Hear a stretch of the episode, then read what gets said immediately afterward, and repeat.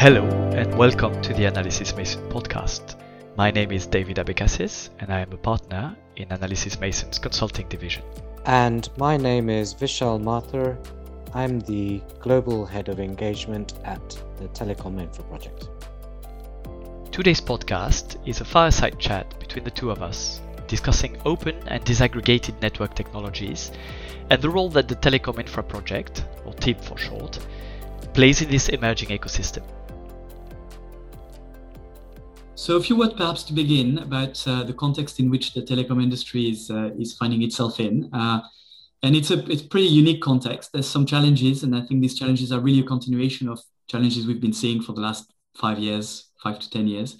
Uh, and there's some, some new opportunities as well. And I wanted to highlight uh, three trends uh, that I believe are key to understanding where we're at and, and where we're going.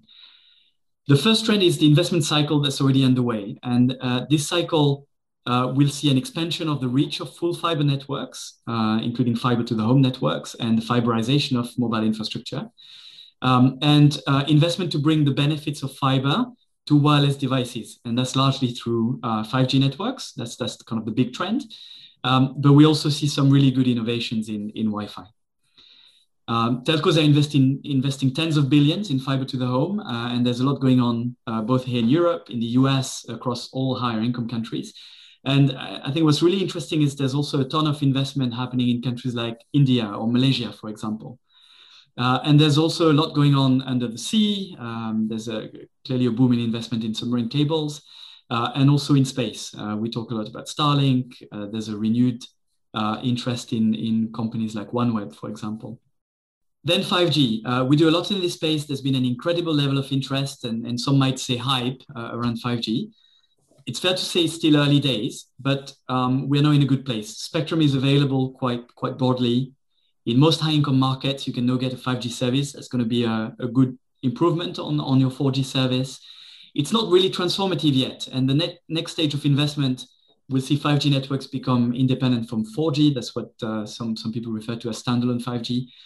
And we'll rely increasingly on software-defined network functions, uh, offering benefits like lower latency and more differentiated quality of service.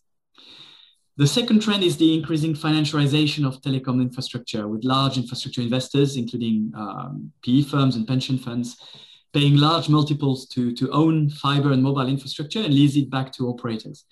Uh, we've seen the first forays into infrastructure focused companies buying active network assets, so not just the towers, but also the network assets, the radios, uh, with Cellnex acquisitions of um, Polkomtel infrastructure in, in Poland in February. The third trend, uh, third and last trend, is an increasing focus on security and resilience. Uh, there's, uh, there's clearly changes afoot in the geopolitical environment, and, and, the pandemic also outlined the needs for communications infrastructure uh, to be really secure, to be trustworthy and trusted, and to be resilient. Um, so that's been that's not really new. That's been the case for a while in in core telecoms networks, and particularly those that are owned by incumbent operators that are used by you know, governments and militaries around the world. But it's no reality across all types of networks, and in particular in mobile networks as they become more versatile, more essential to delivering critical services.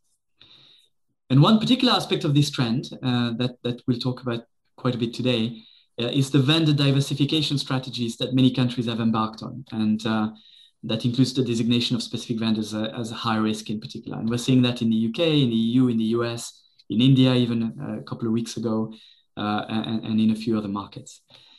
So uh, with, with, this said, Vish, um, the, the, work that we've been doing uh, looks at all these factors from the perspective of open and disaggregated networks.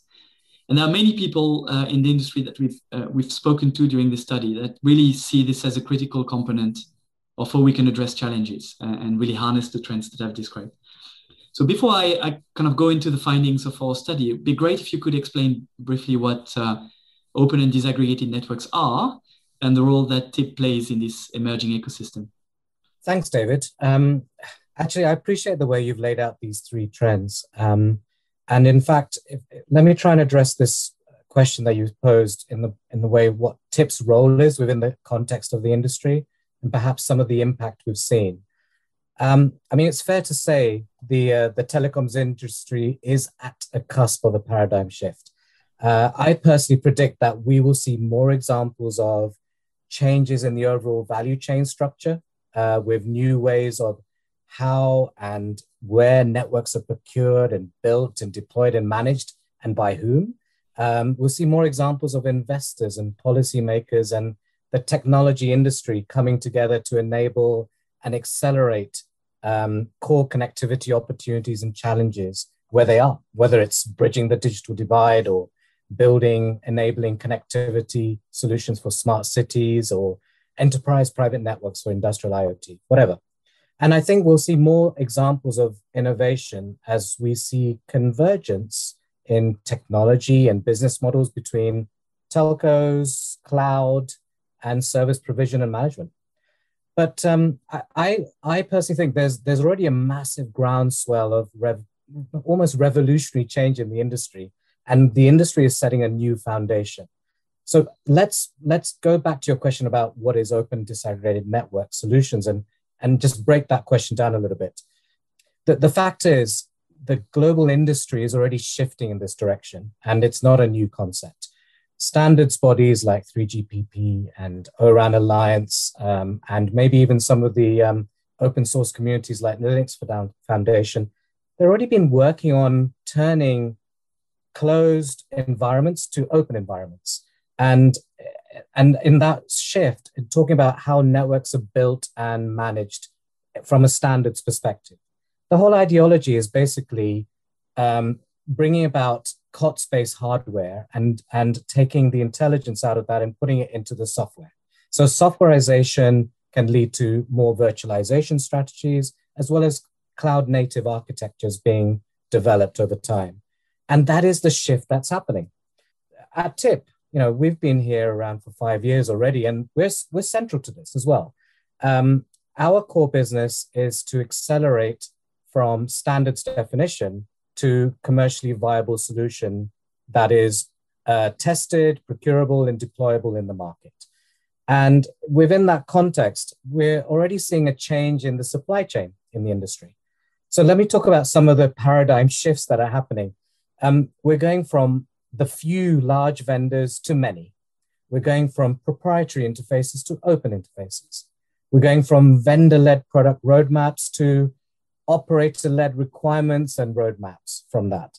We're going from single vendor resilience in networks to multi vendor resilience and improvements, therefore. And actually, we're changing the pace of innovation through diversity as well. So, how is TIP doing all of this? And, and therefore, what's our business model? Um, look, our, our job is to act as a delivery platform within the context of what the industry, other industry associations are doing. We are the de facto productization, testing, and release sort of uh, platform for open and disaggregated solutions. And they are built based upon standards and they're based on the requirements that are defined in the industry. Now, our belief in TIP is the swiftest action for change is through the collective.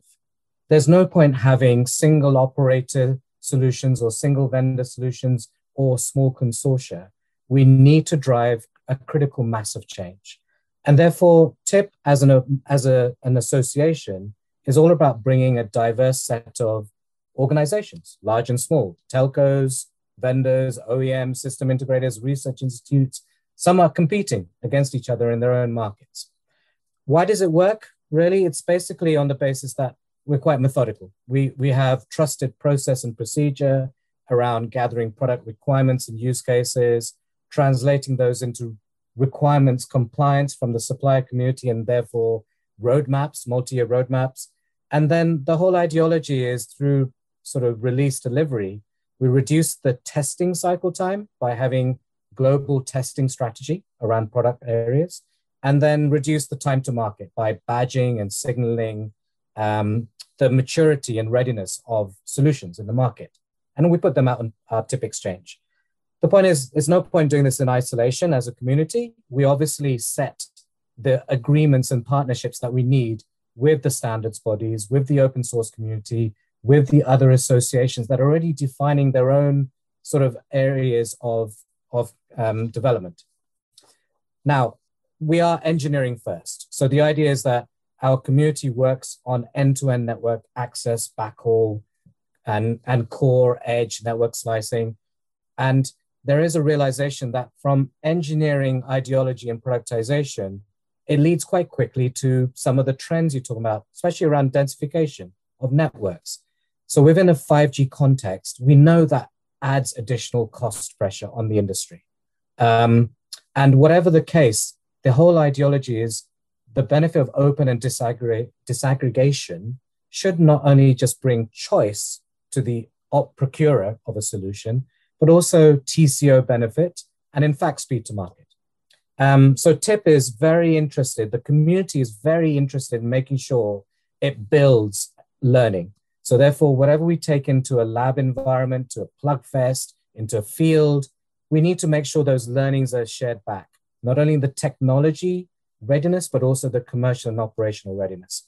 And in fact, actually, David, when you look at this, when you look at end-to-end solutions that are trying to solve some of those chronic connectivity, real life issues, like um, you know, covering the unconnected or uh, rural coverage expansion or densification in an urban area, then you actually end up opening up new business models. So there's no reason why we can't change that traditional value chain structure and bring in new players, like you said on your second trend, um, where there is a new investment cycle coming in to the market, where actually we can look and explore other business cases it's definitely a very unique positioning that you've chosen for for TIP and that you're pursuing. And uh, um, you know, all the points that you that you raised came came to the fore in the interviews that we conducted for the study. Um, right. And I think it's fair to say that um, underpinning all the efforts that everybody in in in, in this community are making uh, are a very ambitious set of objectives. Right, you're you're trying to transform the way in which uh, networks are conceived designed, deployed, and Absolutely. operated. Mm-hmm. So uh, having a lot of different parties, right? Uh, and and uh, um, you know, I'm really interested in in in how um, you're kind of defining success. What what what does success look like, and and what you know, if we if we if we have a chat in five years, what would you be happy with, and and what would you be ecstatic about? Well, okay. Let me let me try and take a sort of a, a sort of a, a near term view first look, uh, you know, TIP is a facilitator in the industry, and uh, as a part of that, there's no reason why we shouldn't see our number of participants increasing. We have hundreds of participants within the, the TIP community.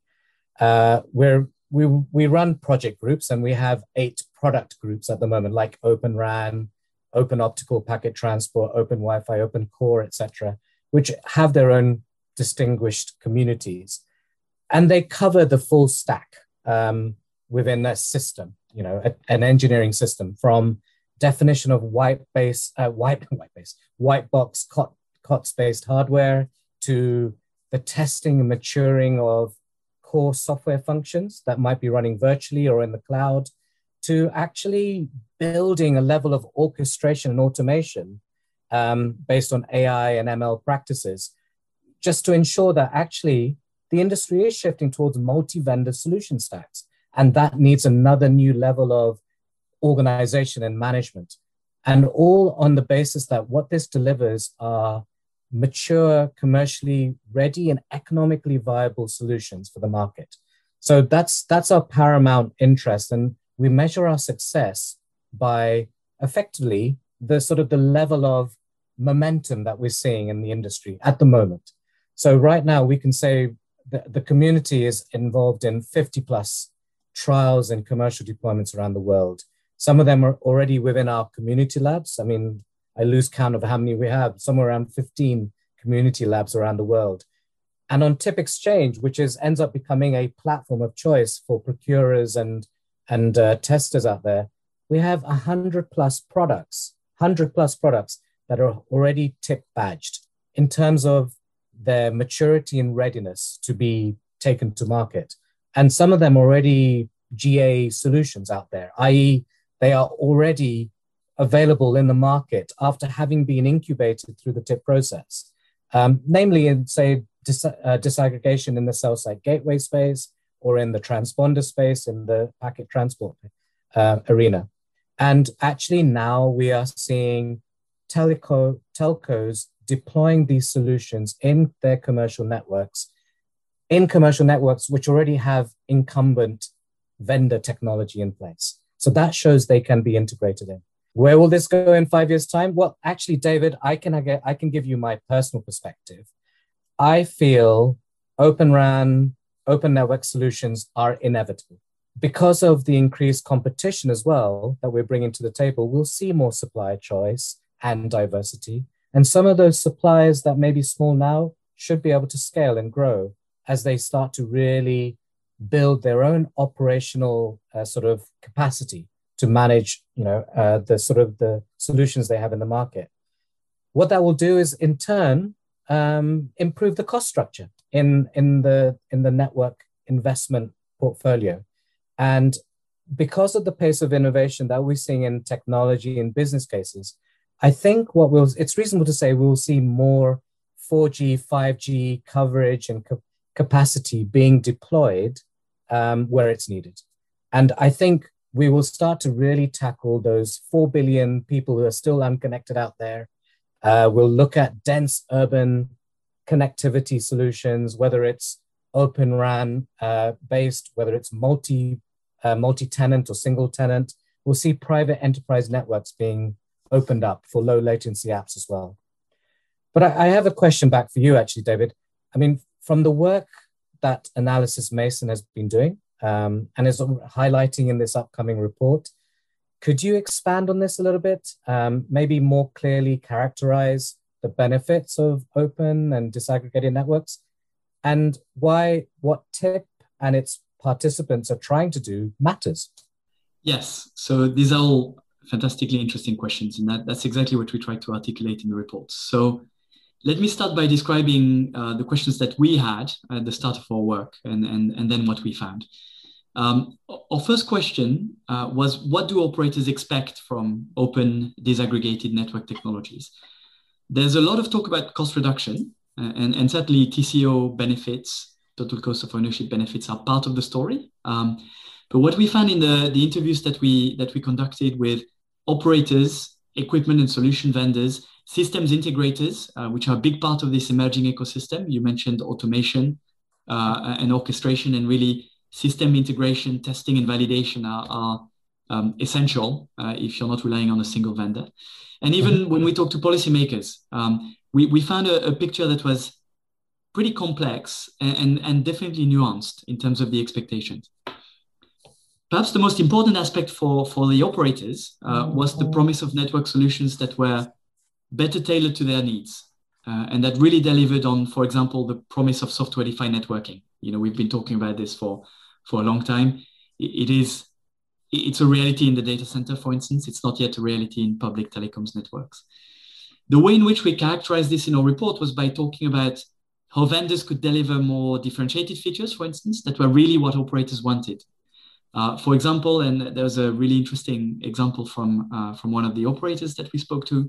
Um, it could be software that can be integrated in the radio access network to better optimize uh, massive MIMO antenna systems. So these are really complex antenna systems that, um, that leverage spatial and, and uh, temporal diversity in, in radio signals to create more capacity and better coverage, simply said. Sure. But it's really hard to optimize. Um, and uh, by having an open and disaggregated set of network functions, um, this operator thought that they could really select and deploy the, the best in breed in terms of the algorithms that, that could be used to, to do this optimization. Um, and effectively something that was best suited to their requirements in potentially different algorithms in you know the center of Madrid and uh, and uh, and um, you know rural areas in Alicante, for for, for example. And what this should enable operators to do ultimately, and I think Vish, you, you expressed it really well, is to innovate faster. Uh, and you know, I don't know whether to be uh, amused, amazed, or slightly scared at the, the fact that we're hearing folks talking about 6G um, when there's still so much to do with 5G, right? Uh, yeah. But, but but perhaps that's not such a big deal, right? Um, uh, and, and, 6G, what it might be, and uh, personally, I think that it, it's essential for it to be successful, right? But it's what it might be is a, a, a series of enhancements over and above 5G that can be deployed progressively as technology matures. And that could be through software and firmware updates. Um, and, and, that, that's made, in a way, much more natural, much easier on open and disaggregated networks. You don't have to rely on a single vendor. You, you know, you can adopt things from from the right vendor at the right time for you. Mm. Um, so that's a big change compared to what operators still have to contend with today. Uh, because today they still wait for vendors to implement what they need, uh, and at the same time, you know, they're being pushed to invest in stuff that perhaps they don't really want or, or don't really see the point of, uh, given their current uh, their current demand. Absolutely. So in the in the short term, and I don't want to minimize this point, I think that's really essential. There's a big focus on interoperability with existing networks. I think you made that point also very well, um, and, and, that that that feeds into also uh, service continuity and, and and security. And there's no way operators would just go out and, and strip out their existing networks, forklifting new equipment. That's not going to happen this way. Um, it's really interesting to look at the technical requirements that uh, you know, Vodafone, Deutsche Telekom, Orange, Telefonica, and uh, I think now even Telecom Italia Mobile uh, published maybe three days ago, four days ago, mm-hmm. um, um, based on the the, the, the, memorandum of understanding they signed a couple of months ago. Um, and so they focus specifically about Open RAN, but I think that's that's instructive for the whole open and disaggregated ecosystem. Um, and, and, they have a they have a, a, few areas of focus that really tell you where, where things are going. Uh, so first, they're focusing on open front haul, and, and, I think that's really to accommodate their existing and ongoing investments in massive MIMO. This is by far the most expensive part of 5G networks today. Um, they also focus on compatibility with legacy technology, including 2G and 3G. Um, you know, we had a client ask us a question uh, literally on Friday, uh, asking us whether uh, if they wanted to keep operating a sensor network on 2G, that would be that would go against uh, the UK uh, uh, diversification strategy and, and mm. it, it won't because the operators can't let that happen. They, they have to be able to make all of this work seamlessly together. Um, and the last point is support for shared networks. So we, we talked about this a little bit earlier, but clearly uh, in the context of higher investment intensity, um, financialization of telecoms assets, network sharing is really you know where we're at right? It's not it's not just an ambition. It's something that everybody everybody has to do. Uh, and this need, this all needs to be done in a way that security of the networks is not compromised and is in fact instead enhanced. Um, and there's a paper from the the open RAN policy coalition on this topic that came out mm-hmm. i think a few weeks ago and the last benefit uh, which interestingly is, is pushed primarily by policymakers today uh, is diversification of the supply chain so there's a lot to say here. We probably can't go into a lot of details, but uh, and and we also still grappling with what this looks like in practice. But simply put, it's about not being reliant on two or three large vendors anymore. It's about choice, and it's about resilience in the supply chain. Um, you know, some some countries in, in Europe, in the US, uh, have taken the decision to exclude what they call high risk vendors from from 5G supply chain, and that's a big headache from some operators. There's no doubt about this. Um, uh, and in practice, that means that they have to buy from uh, uh, from one or two large vendors today. so it's good for those vendors, but it feels risky. what if there's a problem with the kits? What if these vendors start innovating more slowly? What if they decide to increase prices a lot? And there's nothing preventing them from doing that. So clearly, there's, there, there are really good properties in a more diverse supply chain, and that can really unleash innovation and manufacturing in places where it's constrained today by a lack of downstream market access. You, you, you I think, made this point about small vendors, but it's also about a greater diversity of where the vendors are based and come from. Uh, and we're looking at India in more details at the moment.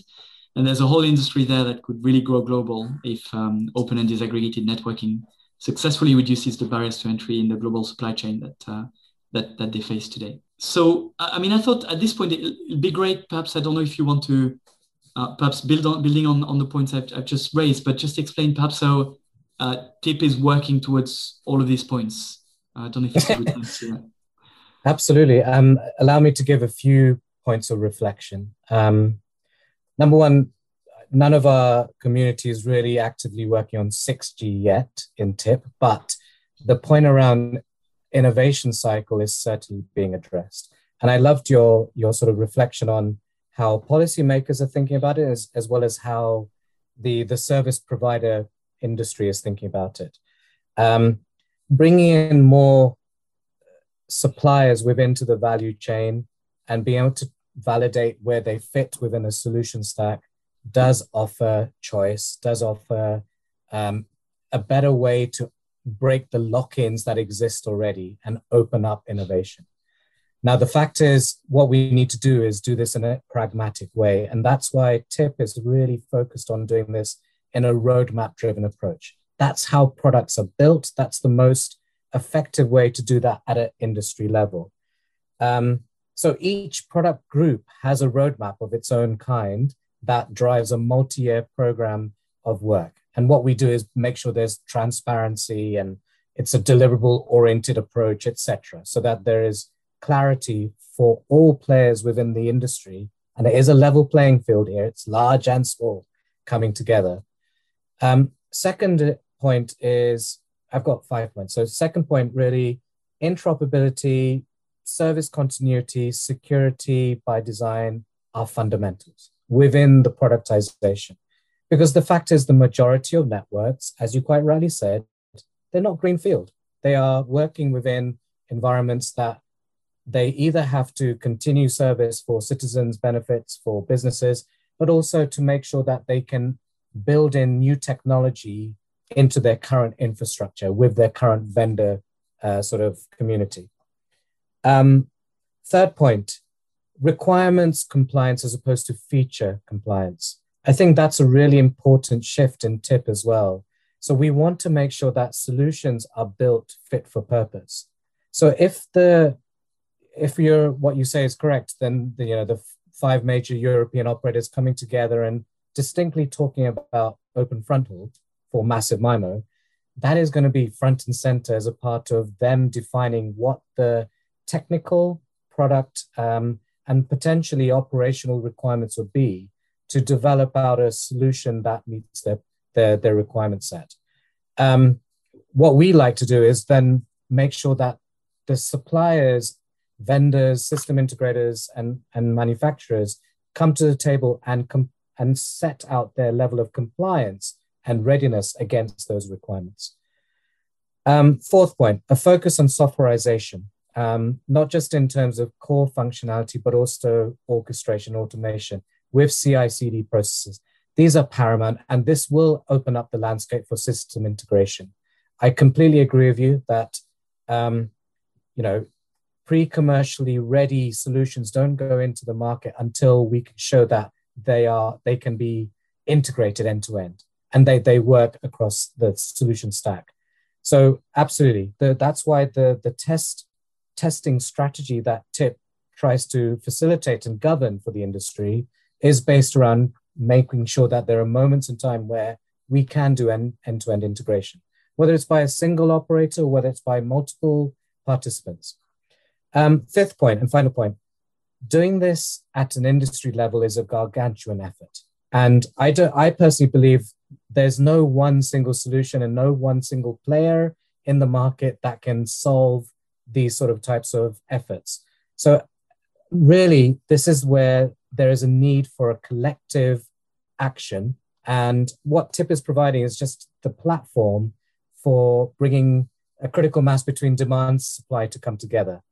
And that's the fastest and the most expedient way to bring about solutions that can actively be deployed and then and and then integrated into current networks basically so i mean going back to what you said earlier david uh, can we look forward to lower costs um, i mean it's clearly an area where tip and it, the, the broader community need to be looking at because we do need to bring about competitive multi-vendor solutions in the market yeah, that's a great question, and uh, I mean, as you allude to, right? It's uh, it's clearly both a challenge and a really important driver of success. So I think you know the question: Can we? Uh, you know, we must. I, I, think I think it's it's it's something that we have to to be able to do. But there are good reasons to to think that this might happen. Uh, I think it's also about um, understanding how operators and vendors are thinking about this and what they expect.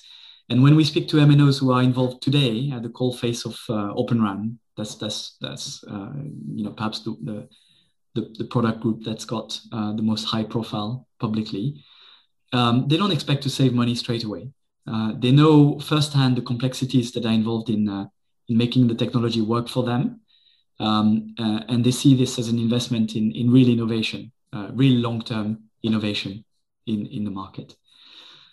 In the medium term, what they see is network hardware and software that works for them that's really suited to their requirements. I think you mentioned that point, right? And, and Vodafone, mm-hmm. uh, in, in a recent press release, talked about requirement parity. Um, I think that's a really good way to think about it. Um, but, but actually, I think, um, and maybe I'm sort of setting you up for greater ambitions there, but the ambition should be that Open RAN will, will in fact deliver requirement supremacy. So the, the, the process that you've described ought to be able to deliver something that's ultimately better suited to requirement than a more closed vendor-led um, uh, process. Um, so th- those operators that are early adopters, they're willing to invest time and money today because they see open and disaggregating technology as, uh, as the way to be more in control of their networks in the future and to have more choice. Um, ultimately, we think that in the medium term, from I guess the mid 2020s onwards, uh, is probably the way to, to think about it. There will be cost benefits. Um, uh, and these cost benefits will, will, will occur through better unit economics, so lower cost, lower cost of capacity, mm-hmm. um, and through more competition between vendors than there would be otherwise. That's that's you know a, really big part of it. So we, have done some modeling. I'll talk about it in a minute, but we're being pretty conservative in in, in our modeling of these benefits. Um, because we think that there are some trends you mentioned softwareization uh, and these will happen even with proprietary closed ecosystems uh, they, they will happen in a slightly different way. They might be less effective, um, but, but they will happen and that will drive some efficiencies. Uh, likewise, network sharing, right? I mean, you talked about densification. That really can only happen if the architecture of network networks and it becomes a, a, bit more shared. Um, but all in all, we think that Open RAN could drive a 10 to 20% reduction in TCO uh, in the medium term. So 2025 to 2030 is where we see these benefits occur. Uh, and that's compared to um, uh, uh, to a situation where this really doesn't get traction and we're, we're, we're stuck with a, a, couple of vendors. And, and that th- those benefits will, uh, will be accessible. So the way we've modeled it is that those benefits will be accessible to operators who, who go down the, the Open RAN route. But really, I think the ambition is that all vendors, including the kind of big incumbent vendors, should adopt some of these uh, some of these um, uh, some aspects of the Open RAN philosophy and, and, should start interoperating with, with new vendors. Uh, and, and, what that means is that, you know, even if you don't go down the route of a, a, big Open RAN transformation, you might still get some really good cost, some really good cost benefit or TCO benefits uh, out of this trend. That, uh, yeah.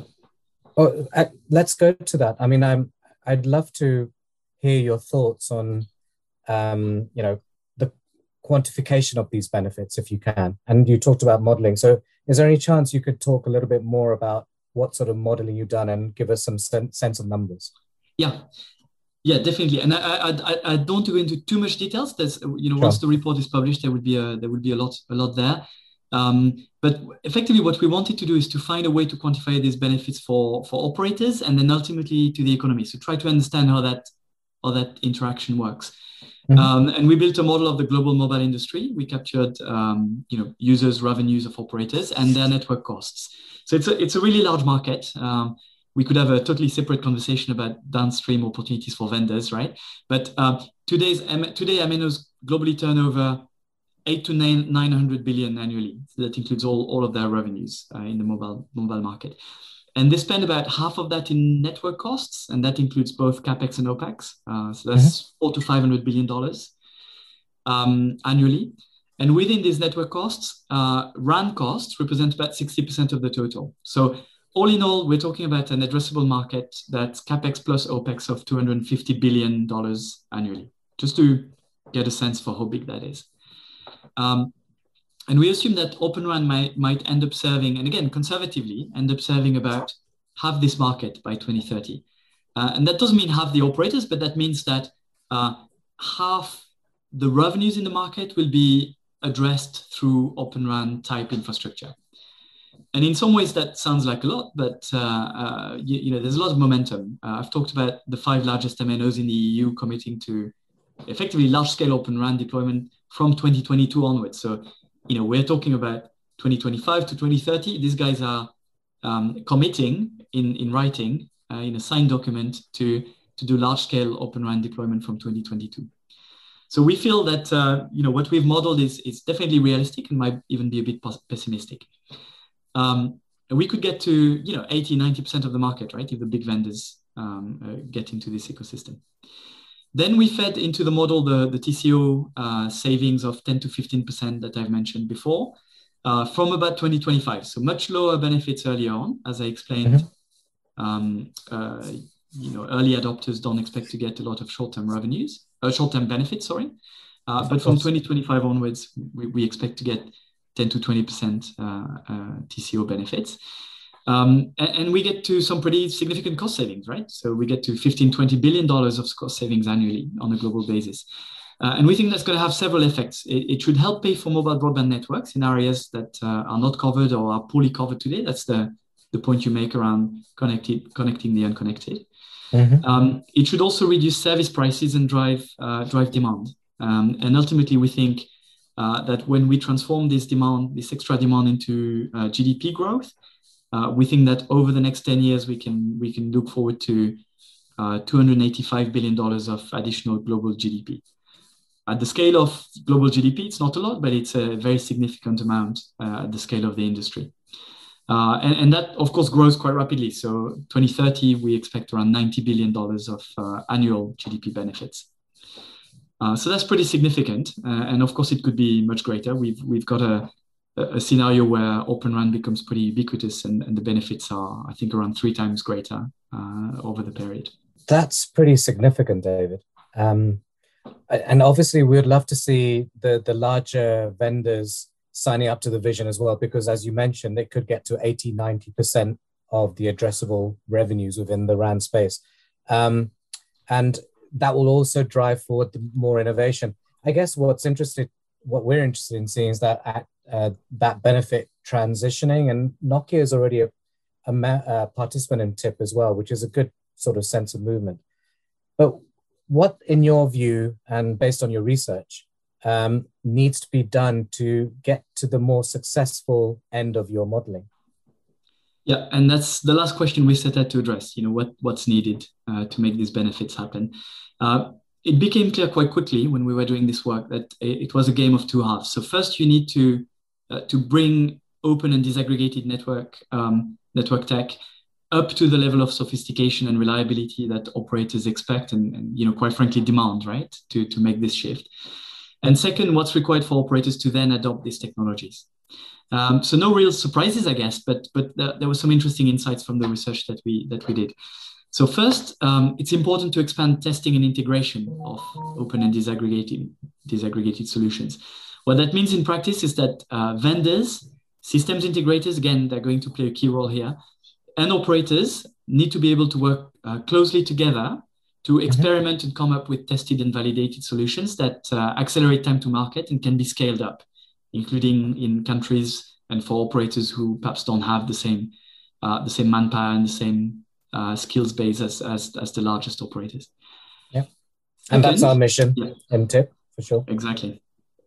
Uh, so second, it's really important to ensure interoperability remains at the core of what the industry is doing. So you and I talked just now about um, how interoperability with the existing networks, mm. right? Uh, but it's also about creating an ecosystem that remains interoperable, interoperable as it becomes more fragmented and complex potentially in terms of the vendors and solutions that are available. Uh, and you know, I think we have to be lucid, right? There are real incentives for successful vendors to, uh, and, sometimes also interestingly for policymakers, you know, for those ambitious policymakers that have um, uh, industrial policies that are that are pretty ambitious in this space and would would favor homegrown solutions. So it's really mm. important for all of those um, uh, market participants to um, to resist this temptation and and, and to, to to resist closing up standards uh, because the alternative is you know fragmented, a more fragmented ecosystem, and uh, and ultimately that could really jeopardize the prospects of open networks. Um, and the third point is that policymakers have a, have a, have a really important role to play. Um, they can help seed demand for, for, for this technology by, um, in particular, articulating how initiatives like Open RAN fit into their vendor diversification strategies and then their mm-hmm. broader industrial strategies. Uh, they can share and adopt best practices between themselves. Um, and, and we see that, uh, and we want to see more of this in spectrum management, in, in security and resilience standards.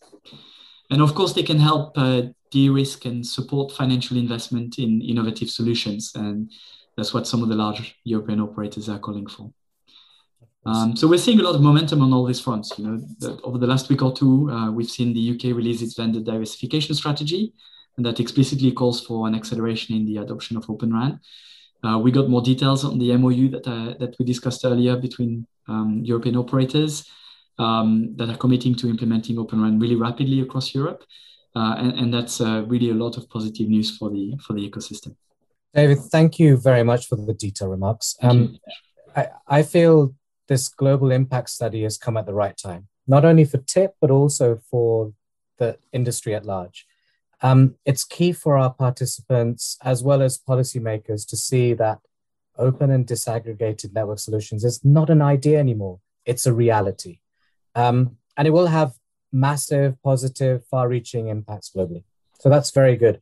I completely agree with you, though, that there's more work to be done. Um, and those the sort of the charter that you just laid out seems to express that pretty well. Um, from a tip perspective, I'm super excited. Um, you know, we are changing the industry, and there are already catalyzing effects that are spurring that change journey. So, as you mentioned already, the you know the the efforts such as the large European uh, operators coming together on open RAN requirements is will have a transformative effect on global adoption of open RAN. I'm pretty sure of that, and we uh, uh, we're very sort of excited to see that. And policymakers within UK, India, Indonesia, US, Germany, etc., you know, looking to foster choice, um, uh, build sort of capacity in local talent and supplier diversity, obviously will spur new innovation and new players coming into the market.